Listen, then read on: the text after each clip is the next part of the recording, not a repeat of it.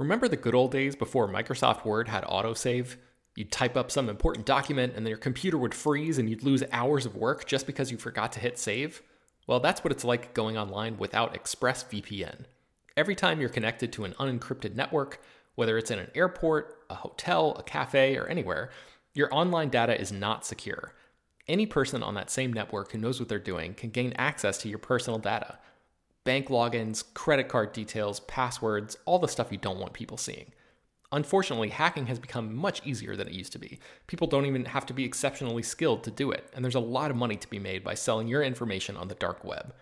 ExpressVPN stops hackers from stealing your data by creating a secure, encrypted tunnel between your device and the internet. It's incredibly easy to use. Once the app is running, you literally click one button to get protected. And it works on your phone, laptop, tablet, and more, so you can stay protected on the go. I've been using ExpressVPN for a little while now, and I can rest easy knowing my info is safe and secure.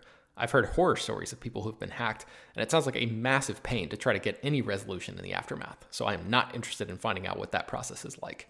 Secure your online data today by visiting expressvpn.com slash slash film. That's E-X-P-R-E-S-S-V-P-N dot com slash slash film and you can get an extra three months free. ExpressVPN.com slash slash film. Hello, everyone, and welcome to Slash Film Daily for Thursday, October 25th, 2018. On today's episode, we're going to talk about the latest film and TV news. This is Slash Film Editor in Chief Peter Sciretta. And joining me on today's podcast is Slash Film Senior Writer Ben Pearson. Hey, what's going on? And writer Chris Evangelista. Hello. Okay, guys, uh, we have a lot of news going on. I'm not sure what is going on with Hollywood, but uh, it's just been very busy as of late. Uh, so let's just dive into it and let's start. Uh, it, well, it's also we have two days worth of news because yesterday we did the Halloween uh, spoiler filled podcast. So let's talk about something that broke yesterday, and that is that Disney is developing a Pirates of the Caribbean reboot uh, with the Deadpool writers. Chris, tell us about it. Uh, yeah, I mean, that's really all we know at this time. So, Pirates of the Caribbean, as we all know, has been a huge hit for Disney, but the most recent one wasn't that big of a hit. And uh, right now, the, the future of the series is in doubt. So, it looks like rather than keep the series going as it is, Disney is exploring the option to uh, reboot it with uh, Deadpool writers Rhett Reese and Paul Wernick. And you know, it's not clear yet if this is going to be a complete reboot, as in they're going to recast it completely and not even bring back Johnny Depp, or it's really uh, up in the air at the moment. But all we know is they're definitely looking into the idea of rebooting this and starting fresh. What do you think of these guys, the Deadpool writers, uh, with this property? I don't. I mean, I don't. I don't dislike their work. I think they're fine. I think they're not really right for this. I mean, you know, every I know them primarily from Deadpool, and they wrote Life, that you know, that Alien knockoff, and Zombieland, right? Yeah, they wrote Zombieland, and those films are really like they border on either comedic or really dark, and I feel like Pirates of the Caribbean needs to have like an Indiana Jones feel. It needs to be very like adventurous, and I don't know if they can pull that off. So I don't know. It, it, ben, do you think that Disney will reboot the character of Jack, uh, Captain Jack Sparrow, like maybe even do like a younger version of him, or do you think this is going to be something totally different? I think that that that character is so linked to Johnny Depp in people's minds that they would probably need to to pick a different pirate character to center this around. Because like the idea of of recasting everyone except for Johnny Depp they've kind of done that already within this this continuity of the Pirates franchise as it exists right now. So I feel like and especially with Johnny Depp being sort of as as toxic as he is uh, right now. I mean, obviously, like some studios are, you know, Warner Brothers in particular with the Fantastic Beasts franchise are sticking by him and like th- they're pretending like it's business as usual. So they could be sort of laying the foundation for Disney to just, you know, pick up as if everything is totally fine and and maybe keep him around. But I, I feel like it would probably be smarter to just wipe the slate clean entirely and try to create a new version of that or or maybe not in that same mold but a, a different kind of pirate character to lead a, a franchise yeah and I, I, I think they would you know not want to touch Depp with this uh, new version I, I'm actually wondering. I mean, you do mention a new character at the Disneyland and Disney World theme parks. They recently took a character, a popular character, uh, who was known as the Redhead. She was a, a wench in one of the scenes, uh, an auction scene, and she, they basically made her a pirate. She's now Redd with two D's, the pirate, and they've even given her a walk around character at the theme parks. Uh, and now with you know, uh, I, I feel like we're a few years into this trend of Hollywood kind of rebooting franchises with female led casts. I, I, I kind of wonder if the red uh, red uh, the pirate might be what they might focus on. And I also wonder, like, is there a different angle to tackle this with?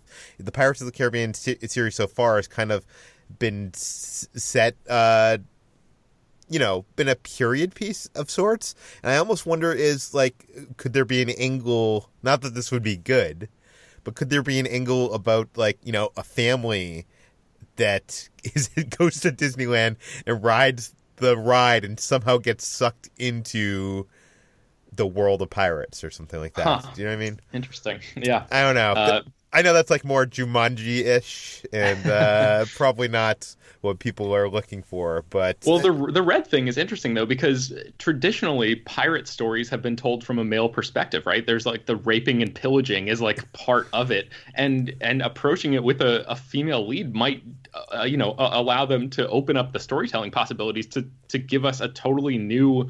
Uh, kind of pirate story that we've never even seen before. So that that might be like a smart thing from a creative standpoint, not just like a cynical, oh, let's reboot this with a female lead yeah. kind of uh, thing. It might it might actually be one of the smartest things they could do here.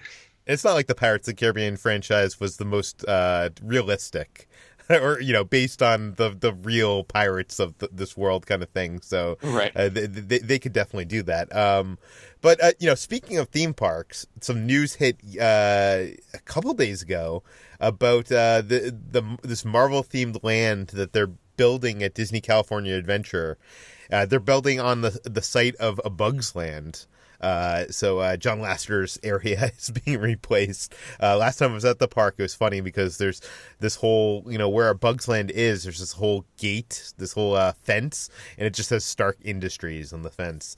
And um, well, this new report that comes from WDW News, uh, it basically outlines what rides we can expect from this new land. Of course, this is not confirmed, but the site has had some good info in the past. Uh, they basically say that it's going to happen in two phases, which is something we expected. The first phase is going to open in 2020, uh, basically right after Star Wars Land opens, so that uh, they can get some crowds to the other theme park away from Disneyland and uh, you know the massive. Uh, uh, cluster that that's going to be. Uh, and the second phase is going to open a year or two later. Uh, basically, what they say is that this themed land is going to be a central hub where there's like this Avengers symbol, and it's it's almost promoted as like the team's California campus. So it's still taking on that California theme of the theme park. And uh, what what people probably are interested in, they claim that uh, there's going to be a Spider-Man interactive screen ride where uh, it's tough to be a bug re- uh, was located. So uh, there had been these rumors that there was going to be the Spider-Man roller coaster. There's these patents that Disney uh, took out that basically is if you can imagine what a roller coaster would be like, as if there's a track and then there's a pendulum hanging from the track where the the riders would be and they would be swinging from side to side over a uh, projection of New York City or you know a metropolis metropolis city. Uh, and apparently that's not what's happening according to this report. According to this report, it's going to be something more uh, like Toy Story Midway Mania, where pe- guests have web shooters and are shooting, you know, criminals uh, with the web shooters as the the ride goes by a screen. I'm kind of wondering if this report has things mixed up and if what has actually happened is that that roller coaster ride that we've uh, th- previously talked about that uh, the pendulum swinging roller coaster ride that the the riders were gonna have are gonna have web slingers shooting at interactive screens. We don't know. Uh, uh, the other news is that there's going to be a Doctor Strange stage show. Uh, Disney likes to do these things at the theme parks where they like invite kids up and to be part of the show. They they have this whole Jedi training academy where kids can kind of train uh, the Jedi and then actually go in a lightsaber battle with like uh, Darth Maul and Darth Vader and stuff like that. Uh, this is kind of like the they have a version of that on the cruise ships that basically Doctor Strange teaches the kids how the, the ways of uh, you know magic, and uh, it, apparently they're going to move that that uh, show from the cruise ships. They're going to adapt it for the theme park, and uh, what th- this story is claiming is Phase Two is going to be this Avengers roller coaster that we've talked about in the past, which uh, basically will take you into the world of the Avengers. It's uh, if anybody have, listening to this has ridden uh, Harry Potter and the Escape from Gringotts over at uh, Universal Studios in Orlando. This is kind of like Disney's version of that. It's a roller coaster dark ride, so it has scenes, but it's also a thrill ride. It's a combination. You know, it's, it's that great uh, combo of both, kind of like uh, how uh, Radiator Springs Racers and Cars Land is kind of like both a dark ride and a thrill ride. And uh, they also have some details on some shops and foods and, and, and stuff like that. You can read my whole write up on slashfilm.com. Uh, ben, you are located in, uh, in the California area. I know you don't go to go to Disneyland as much as me. You don't have an annual pass, but is is something like Marvel Land interesting to you?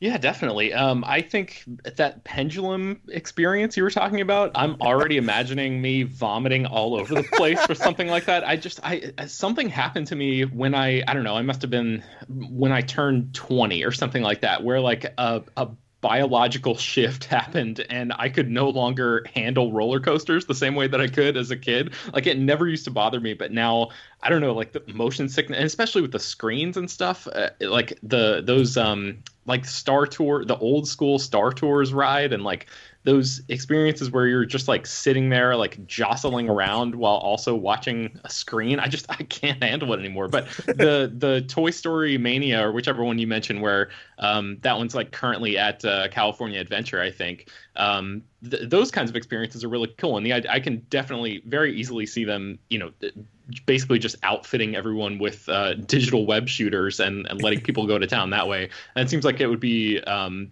I don't know, a, a, kind of a cool experience and maybe a little bit more family friendly. Like everybody could ride it instead of just the the thrill seekers. I don't know. What do you think? What what are you most excited about in that batch, Peter? Well, uh, I will say this batch is kind of underwhelming. Uh, it it is you know this land is replacing a Bugs Land, which is primarily the family friendly area of Disney California Adventure. So I guess it makes sense to make family friendly rides like that.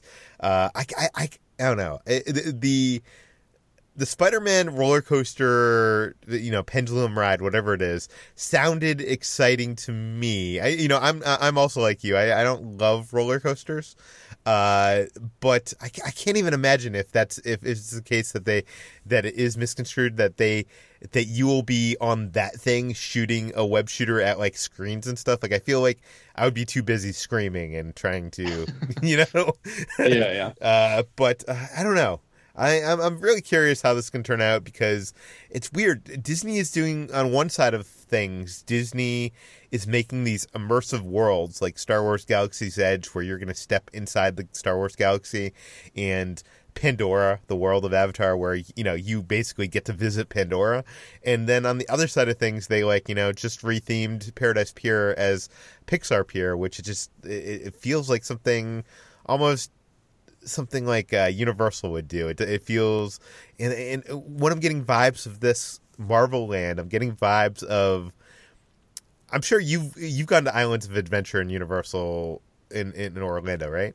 Yes, I love that place. Yeah, uh, they like they have a superhero Marvel superhero island there. Which, uh, no offense to that, I mean, because Spider- the Spider-Man ride there is incredible. Uh, the Hulk roller coaster is uh, fun. I won't ride it. Uh, but uh, it, it is more of a traditional, almost like Six Flags like theme park. It doesn't mm-hmm. feel mm-hmm. immersive in a way. It just feels like rides and it's like a cartoony like street. And mm-hmm. I'm I'm kind of getting the impression from this, but you know, we're in early days. You know, D twenty three is around the corner, and I'm sure uh, they will announce stuff there and show us some concepts that will be exciting. Chris, oh, are are you at all excited about Marvel Land? Absolutely not. Uh, I don't know if I'll ever go there, and I don't like roller coasters. I am excited for that Indiana Jones land. That sounds kind of cool, just because I like Indiana Jones. But yeah, I'm not. I'm not uh, into this really. Yeah. Uh, well, well I, am excited to find out uh, what it all entails. But let's move on to something you're you're excited about. You've been talking a bunch about uh, this new Netflix show, The Haunting of Hill House. Uh, it, it's very successful, very popular. All my friends, my girlfriend's watching it. I dropped out after the first episode, and I, I'm, I'm, I'm regretting it at this point because everybody's telling me that it's uh, pretty great and I know you did as well. Uh, it, it's so great that they might be, you know, there's already speculation on if they make a season two, what will it be? So, Chris, uh, what will it be? Uh, well, thankfully, Mike Flanagan, who directed uh, The Haunting of Hill House, said that if season two happens, it's not going to focus on the main characters of, of season one, who are uh, they're the Crane family, and I'm I'm very happy about this because uh, the first season is pretty much it's self-contained. It, you know, it tells one story, and by the time the season ends, that story is wrapped up. And I, I there's nothing I hate more than a show that tacks on a second season just because they feel like they have to. Like I loved that Sharp Objects is like a one and done, and I, am glad they're going to do the same thing with this. So if there is a second season, they're going to turn it into like an anthology where it focuses on new characters, which I'm all for. So, have there been other families that have lived at this Hill House that they can explore? Uh, I mean, the house in the movie, I mean, the show is very old, so they could always do that. And Mike Flanagan even said they could always just do a completely different location. Like, it doesn't actually have to be Hill House, sort of like how The Terror is doing. Um, season one of The Terror was set, was set you know, uh, in the Arctic, and one of the ships was named The Terror, and that was the name of the show. But season two is not going to have anything to do with that at all, but it's still called The Terror. It's just focusing on whole new characters. So, so I'm assuming that's. It, it, would you want to see a season two? Like, I, I know you are a big fan of season one. Is this like a thing where you, you don't need another season, or you would like to see anthology uh, I, I, definitely don't need another season if they're bringing the Crane family back, which they're thankfully not. But if they do a season two and Mike Flanagan is involved, I'll I'll definitely watch because I feel like he's the key to making it work. Like if he's not directing it, I probably would be less interested. But as long as he comes back and as long as he he stays true to that word of focusing on new characters, I would definitely be for a, another horror show from him on Netflix. I might have to actually bite the bullet and watch the show, especially if they do a season two, because I know uh, Kitra's gonna want me to watch it. Uh, ben, have you have you started watching the series at all? I have not. It's in my queue, um, but yeah, like you, I've heard really good things from a lot of people. I just haven't had the time to. I just started watching Maniac. I'll, I'll probably talk about more about that more on um, the water cooler, but I, am a little bit behind in terms of Netflix stuff. They just drop so much content all the time. Yeah, no, it's it's pretty insane. Uh, let's talk about the girl in the spider's web. The the what what are they? What is the subtitle? The dragon tattoo story or yeah, a so. dragon tattoo story. Uh, this is in that universe, but it's not a sequel to the David Fincher uh, movie from a couple years ago. Uh, we've been kind of wondering, like, if this movie is any good. In the first screenings happened, uh, where in Rome, I think. I think so. Yes. Yeah, and you wrote up a a, a write up, uh, you know, rounding out the few reviews that we actually have is this movie worth seeing, Ben? It seems like sort of a mixed response. Um, it, so uh, Kate Erbland at IndieWire uh, singles out Claire Foy's performance as Lisbeth Salander. She's the new uh, girl with the dragon tattoo, and uh, says that she's basically really great. Um, she's you know just as good uh, in this movie as she is in Damien Chazelle's uh, First Man, according to Kate Erbland. And um, but but like unfortunately, she says that the story is sort of laden with undercooked relevation. Rele- revelations, excuse me, and loses much of its momentum during the saggy middle section. Uh, it's sort of like reactions are sort of all over the place. Like uh, somebody at the Hollywood Reporter says that it's edgy and action packed. And Alvarez, Fede Alvarez, who's the director of a movie called Don't Breathe that came out a couple years ago, he's uh, stepping into the director's chair for this film. And Alvarez's direction keeps the tension high through a slew of ever more improbable threats to Lisbeth and her allies. But then uh, over at Variety, a critic there is the harshest of all of the reactions that I've seen so far, saying that while the movie delivers some big bang thrills, the entry feels like a betrayal to the character of Lisbeth Salander uh, because it, quote, reduces her to a quirky Batgirl like figure, soft pedaling her feminism, practically eliminating her queerness, and tossing in an American so the U.S. can save the world. So, I mean, it, it's really like, like I said, kind of a, a mixed bag. Um, I saw about 30 minutes of early footage from this not too too long ago. I think I talked about it on the podcast, and I, I was very interested to see this new take on the character. It it uh, somebody else uh, tweeted that it reminded them of like a James Bond kind of thing, and that's the impression that I got watching a little bit of that early footage. So.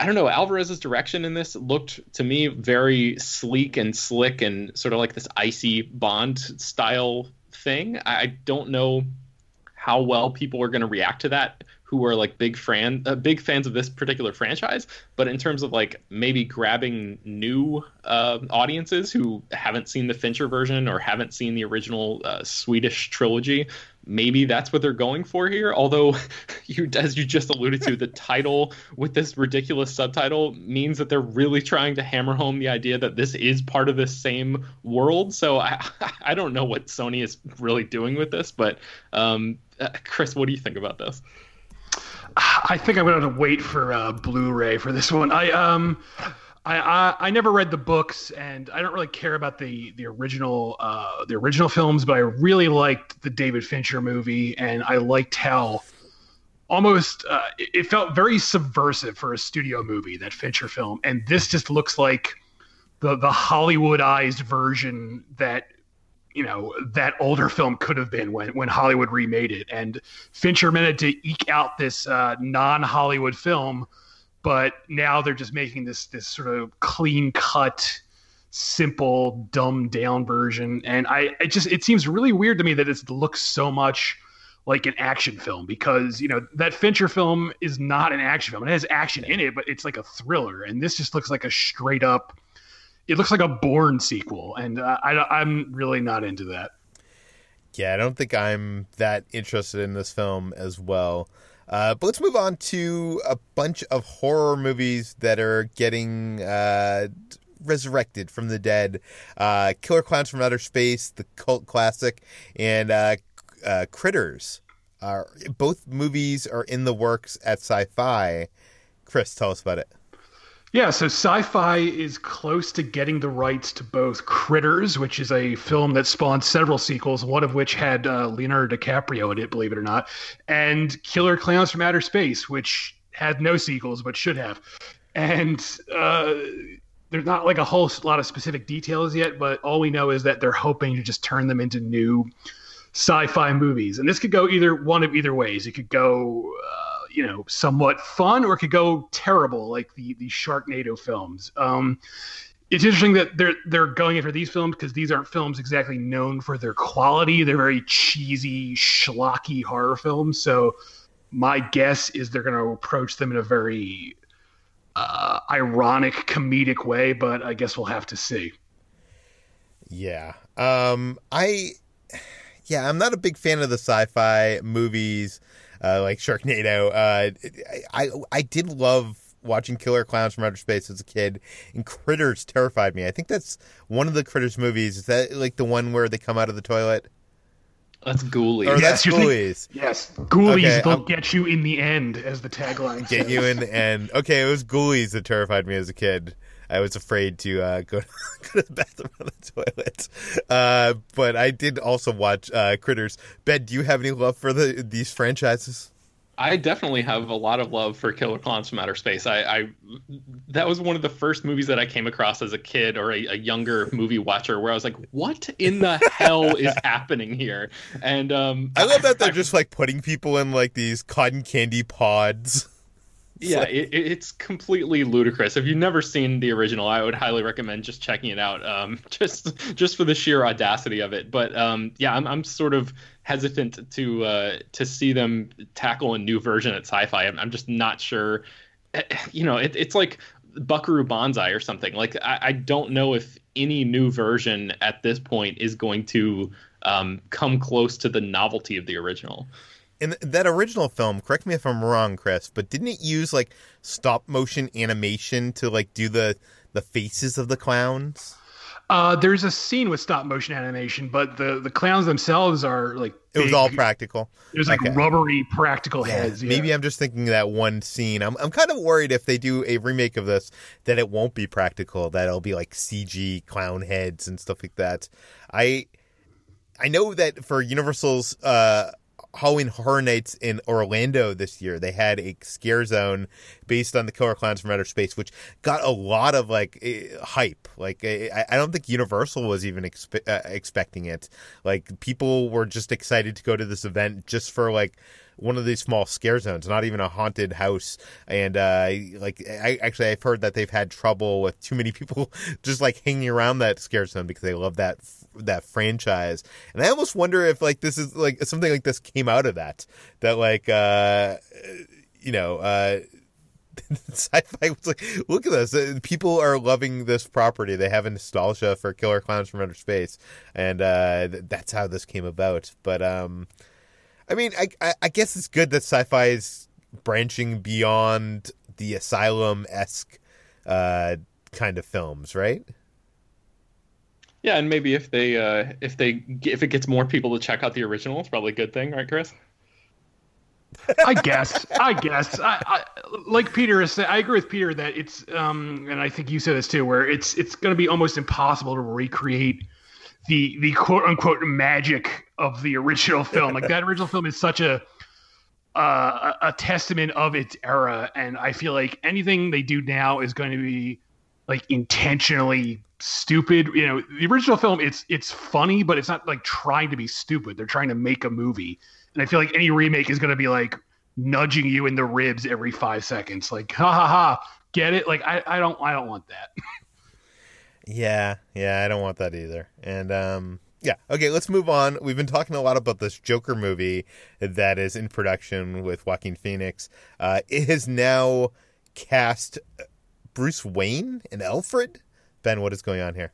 Yeah, so Dante Pereira Olson, a young child, and uh, a middle aged actor named Douglas Hodge have been cast in this Joker film, playing a young Bruce Wayne and a, a middle aged Alfred Pennyworth, respectively.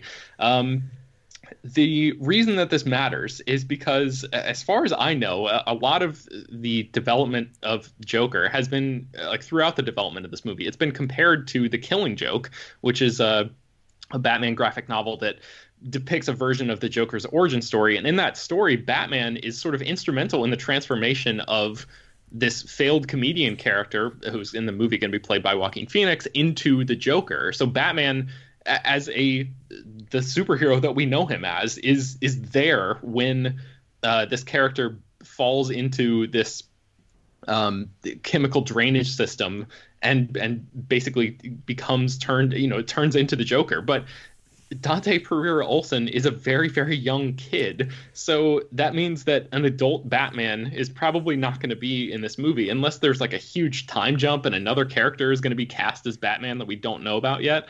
Um, so it pretty much means you can scrap that possibility of Batman factoring into the creation of the Joker in this movie. So I, am just this entire movie still continues to baffle me. But, I mean, uh, we we could see the other thing, right? We could see the thing that we've seen a bunch of times now, where the Joker is the the inciting incident of creating Batman by killing his his parents, right? Right. Yeah, that that could be it, and that that seems to be likely because this kid is so young that that would be around the age that we've seen Bruce Wayne uh, in the in the past in the comics and the the previous yeah. movies and stuff like that. Um, watch his parents get gunned down in an alley, uh, you know, in front of him. So I guess all signs are pointing to another Thomas and Martha Wayne murder scene uh, coming up in this movie. But I, am betting that that scene happens very late into this film, and it like this is what brings Joker to that point. that like you know it, it's a point where I, I think you know sends those two characters in you know very opposite directions so it, it could be interesting but the, these are also not big actors so it, i don't expect like you know there to be a sequel starring these these two right Right. Yeah, I think you're you're probably right about that. And uh, you know, we don't even know if there's going to be a sequel to this movie at all. It's supposed to be the first of the the uh, Warner Brothers and DC films, sort of like non canon, like non normal continuity timeline uh, DC movies. So um, these are, as far as we know, these are basically considered one offs. But I guess if if any of them does, you know, major box office, they could always come back for another sequel. Yeah, I don't think anybody over at DC knows exactly what's going on at this point, anyways. Um, but uh, let's move on to our final story, and that is George Miller has finally uh, found his Fury Road follow up. Chris, tell us about it. Uh, yeah, the film is called 3000 Years of Longing, and it's uh, apparently a epic romance starring Idris Elba and Tilda Swinton, and it's about a genie, and that's all we know. We don't know who's playing the genie. It could be either of those actors. It could be a completely different actor. Uh, we really don't know. And I, I could totally see Idris Elba as a genie. Yeah, he, he could he'd be a good genie, and um, uh, so I think Tilda Swinton would also be a good. They're both actors who could do really good jobs as genies, and uh, so maybe that's why they were cast for this film. Um, the only real details we have, other than that, is that it's supposedly unlike any film George Miller has made before, but that sort of sums up his career. I mean, his whole his career is very eclectic. I mean, he has the Mad Max films, he has Happy Feet, he has Babe Pig in the City, he has The Witches of Eastwick. Like none of those movies are anything like each other. So it just seems like this is par for the course and uh, I'm excited. I'm glad he's working in. I wish it hadn't taken so long, but I'm very excited to see whatever he does next. Yeah, me too. Uh, so we don't know if this is like an adaptation of uh, the Arabian Nights, like kind of Aladdin story? No, there's really it's really all under wraps. I mean, the story first broke, all we knew was the title, and then a few hours later, we learned that it was about a genie and who was going to be in it. But that's really all we know at the, at this time. Ben, any thoughts on this? I'm hoping both of them are playing genies, and it's like a they're they're trying to get to each other while having different masters, you know, whisked around the globe and all of that stuff. That would be pretty cool. I, I think it's really awesome that we have no idea which of these two actors is going to be a genie. Like the idea that that it's equally viable for both of them to play genies is just, just sort of hilarious to me. Yeah. Now I'm I'm really curious what this is. Uh, that, that I don't know. Yeah I'm curious. It, it's also interesting that a usually we don't get a project like this announced where it already has like a slate of actors and stuff. Like they've kept this pretty quiet, which is kind of strange because everybody's been wondering what George Miller was going to do after Fury Road. Um, but I, I think we're all excited, right? Yeah, and Chris, did, do you know if the if these original reports made any references to the Mad Max franchise? Like, I know that George Miller sort of had this on again, off again thing with a, a an actual Mad Max Fury Road sequel. Is there any mention of that anywhere? No, there's no there's no word on that. I mean, and as for this film, it doesn't even have like a home yet. There's no distributor yet, so it's it's very early stages. But it's supposedly he's going to start filming this next year. So I, if there is going to be a new Mad Mad Max film, it's not going to be for a while. Well, that brings us to the end of today's Slash Film Daily. Chris, where can we find more of you online? Uh, I'm at slashfilm.com and I'm on Twitter at cevangelista413. And please write in for Chris Evangelista's advice corner, which think, we'll get to sooner or later. Yeah, sooner or later, when this news cools down, we'll actually get to it. We actually have a, a few letters already, so it's it's building up. Uh, ben, where can we find you? You can find me at slashfilm.com as well, and I am on Twitter and Instagram at Ben Pears. You can find me at Slash Slashfilm on all social media. You can find this podcast, Slash Slashfilm Daily, on iTunes, Google Play, Overcast, Spotify, all the popular podcast apps. If you want to find out more about any of the stories we talked about today, you can find them on slashfilm.com and linked in the show notes. Uh, you can uh, send us feedback, questions, comments, concerns, or even ask for life advice from our own Chris Evangelista at peter at slashfilm.com. That's peter at slashfilm.com. Please leave your name and general geographic location in case we mention the email on the air. And as always, go to our iTunes page, give us a five star review, uh, write some some kind words. It helps out quite a bit. Spread the word, tell your friends, and we'll see you tomorrow. So is, is this Joker movie just becoming Gotham? The movie? I, Did you see those pictures, Peter, of uh, who was it, Shane West as Bane? That looked horrible. it looked like almost like a fan production. It didn't even look like a. See, that's what bothers me about those like CW shows. Like they seem so low budget and so. Yeah, it's weird. Like some of the visual effects look good, but the costumes are always a little, um, yeah, a little off to me. I don't know. Chris, have you ever tried to watch Gotham? No, it uh no, it does not look good to me. Uh no. that uh that Bane does not look good and nothing else I've seen on that show looks good. So I have not. I will be watching Pennyworth though. I love me a good story about young Alfred as a spy or whatever he's he is in that show. I can't wait on Crackle or whatever channel it's on. Yeah, we'll be watching on uh, Facebook Connect or what, what, yes. what, wherever it is. Apple. It's either it's like Crackle or Epix. It's one of those things that no oh, one yeah. actually watches. It's Epix, yeah. Okay. Yeah. on Epix. Have have what what even is Epix? As far as I know, they just play Hunger Games movies over and over again, but I don't know. Oh yeah, they're the official network of Pennyworth. it's their flagship series.